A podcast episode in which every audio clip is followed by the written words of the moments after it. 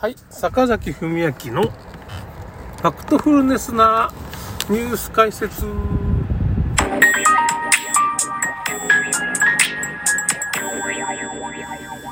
さてまあだから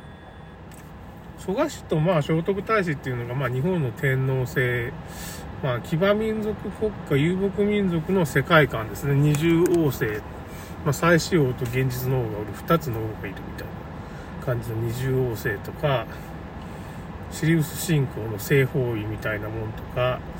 まあ草原の道みたいなものをまあ日本で高速道路を作ったりもうこれが本当飛鳥時代だとかまあその古墳時代とかになんかできちゃってるわけですよ日本でね。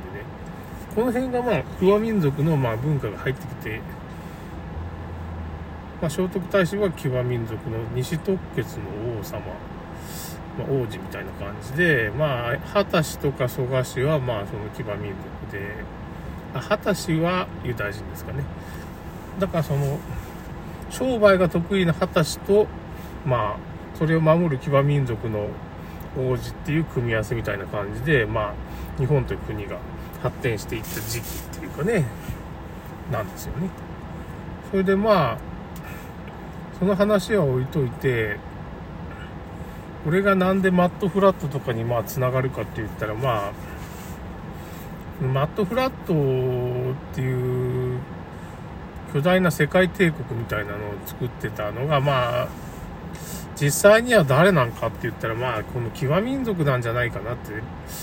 要するにまあ、今のブルガリアとかあの辺の東欧から日本のシ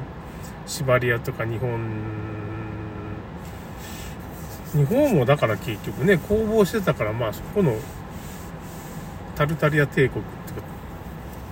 タタールっていうかね、そのモンゴルイコールタタール、タルタリア帝国だとすると、日本もその一位みたいな感じなわけですよ。その末端に日本がいて、だか聖徳太子みたいなのが、まあ、通通になってる、その騎馬民族国家と、まあ、攻防してていろんな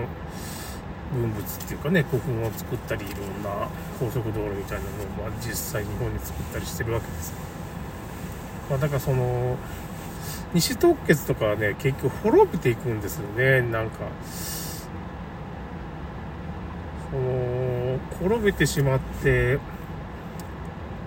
その支配下にねハザール王国って言ってユダヤ人の今のウクライナの辺なんですけどあの辺にもだからタタール人っていう人がいるわけですよ。その半島の一つだからね。で、だからまあ、アシュケナージュ、ユナヤ人、ハザール王国にいたユダヤ人が、まあ、あそこら辺は結構いろいろ大変なんですよね。イスラム教とキリスト教とか、まあ、ヨーロッパとかそういうモンゴルとかにも、もみくちゃんされるとこにハザール王国っていうのがあったから、ハザール王国っていうのは10世紀頃に滅びるんですけど、ハザール王国はその西特決の傘下につくことによって生き延びてたんですよね。巨大な軍事力を持ってたタルタリア帝国。もしくはモンゴル帝国。で、ロシアっていうのもタタールの首切って言って、このモンゴル帝国にロシアがね、こう、傘下に入っちゃってた。ロシア人も傘下に入っちゃった時期があるんですで中国もだから結局万里の長城でなんとかあの、モンゴル人を防ごうとしても、中国は元っていう国は完全にモンゴルに征服されてる王朝じゃないですか。ああいう風な王朝が中国には何回もある。唐とか隋とかもそうなんですよ。だから日本が攻防してる時は、なぜか騎馬民族国家の時と日本が国交が活発なわけですよ。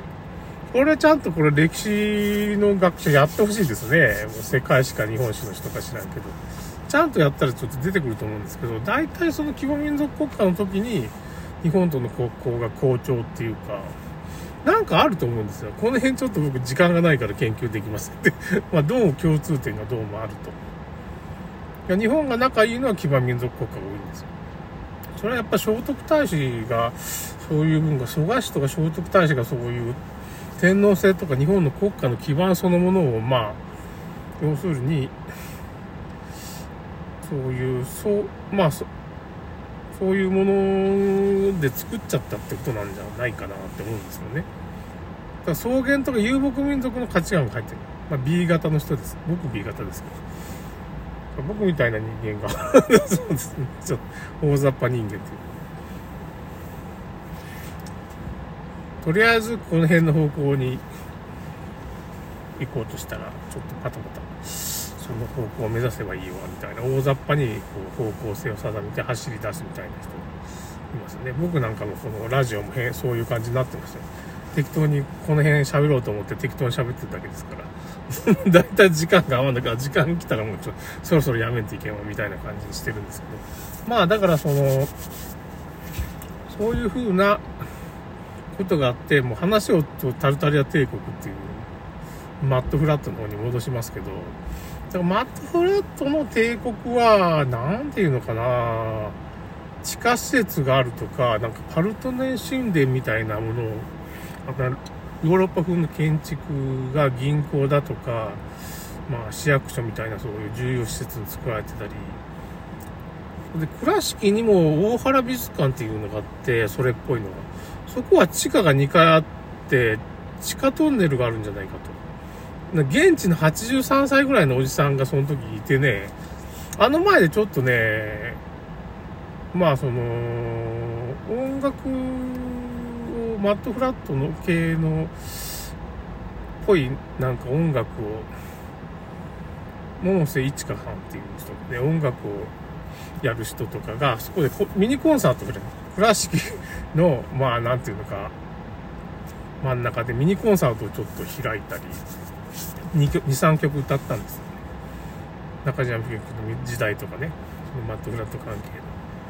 係に寄せたような歌詞のやつねそれでまあその時に岡山の主催者の和美さんっていう人も何ていうかね地下トンネルがあるんじゃないかみたいな話があってあのマットフラットっていうかねあの大原美術館から向かいにちょっと派手な色の瓦の2号さん大原氏のなんか愛人宅みたいなのがあるらしいんですよね。そこに地下トンネルがあったんじゃないかっていう話をその80何歳のおじさんがまあ現地の人は知ってるんですよね。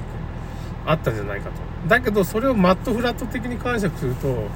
それはなんか昔からそういう地下トンネルがあって大原美術館もまあそういう施設を利用したんじゃないかっていう説です。で倉敷の中央にまあいっぱいなんていうのかな地下駐車場がいっぱいあるんですよ。僕そこに止めたんで芸文館とか美術館とかあって。その地下にトンネルがあって岡山も城下っていうとこがあって要するに城のすぐ下ですね。に今地下駐車場がいっぱいあるんですよ。これもなんかおかしいと思いますねこれもともとあったものを利用したんじゃないかと僕思うんですよね。倉敷もそれで倉敷の美観地区っていうところまあ観光地があるんですけどこう白壁の街みたいなところなんですよ。そこはまあ城下町なわけですよ。それでまあ IB スクエアっていうまあそういうまあちょっとその城壁みたいなのがちょっと残ってる。そこクラボーっていうね紡績工場の工場になってるんですけど1段目がなんか石垣なんですよ。でよく調べてみたらそこ大官所とかだったりしてそれをまあ騎兵隊っていうかね長崎の方の、うん、長州の騎兵隊が焼き討ちに来てたりとかなんかちょっと怪しいことになってて。もともと塩小野川城とかなんか城みたいなのがあったとこだっていう。し1段目が石垣で上にその西洋建築が建ってるみたいな。富岡総出場と同じわけですよ。いわゆるね倉敷紡績っていう。で大原さんっていう人が大原そういって大原家が結局銀行中国銀行中国電力で倉敷紡績これ全部作ってるの大原家っていう一つの家。おかしいんじゃないかと、なんかすごすぎる。一体それ、どういうことって、まあなんか、それを探ってると、いくと、キリスト教のつながりっていうかな、キリスト教みたいなのがつながってくるわけです。だからまあ外国資本みたいなのが入ってたんかな。だから、そういうキリスト教ネットワークみたいなのが日本にすごいあって、大原さんと、まあ、ライオンっていう、まあ、あの、歯磨きのメーカーとすごい繋がってて、そのライオンの創業者の人が、キリスト教ネットワークで、もうほとんどすごい、日本の大企業と全部繋がってるんですよ。ライオンの人も。キリスト教ネットワークで。だから、日本の大企業っていうのはキリスト教系のなんかそういう、息がかかったようなものが、やっぱ繋がってるんかなっていう話を、そういう感想ですねそういうイベントのなんか講演会でいろいろやってたんですけどそれが結局そういう話になりますねうん。結局その泥の洪水の話はどうなんかっていうのも、まあ、謎謎でしかないんですけど倉敷なんかも何層にもなっててそういう地下施設があったりパルテネン神殿みたいなのがあるわけですよ。これあの大阪中之島に行った時も大体図書館になってるパルテネン神殿みたいな図書館があるんですどういうことはそれで地下が深いんですよ。地下何階とかあったりして。で大阪中島もまあこの中央公会堂っていうとこがあってそこも半地下になってるんですよ。それでまあもちろん大原美術館とかああいうアイビスケアも半地下なんですよ。おかしいんですよ。だからそういうだから建築物がちょっと共通してるんですよね。だから大阪も倉敷もそのそれっぽい建物があるところはなんかまあ建築様式が同じだって言ったらそうだのかもしれないけどこれだからなんか一つの組織が作ったような建築物の配置になってて、全く同じ特徴があるんだ。それがマットフラットと繋がってくるっていうかね、か恐ろしい話だな、みたいな感じでした。その辺がまあそのマットフラット講演会のま内容なんですけど、もうちょっとあるんで、もう一本だけちょっと録音しようかなと。それでは終わります。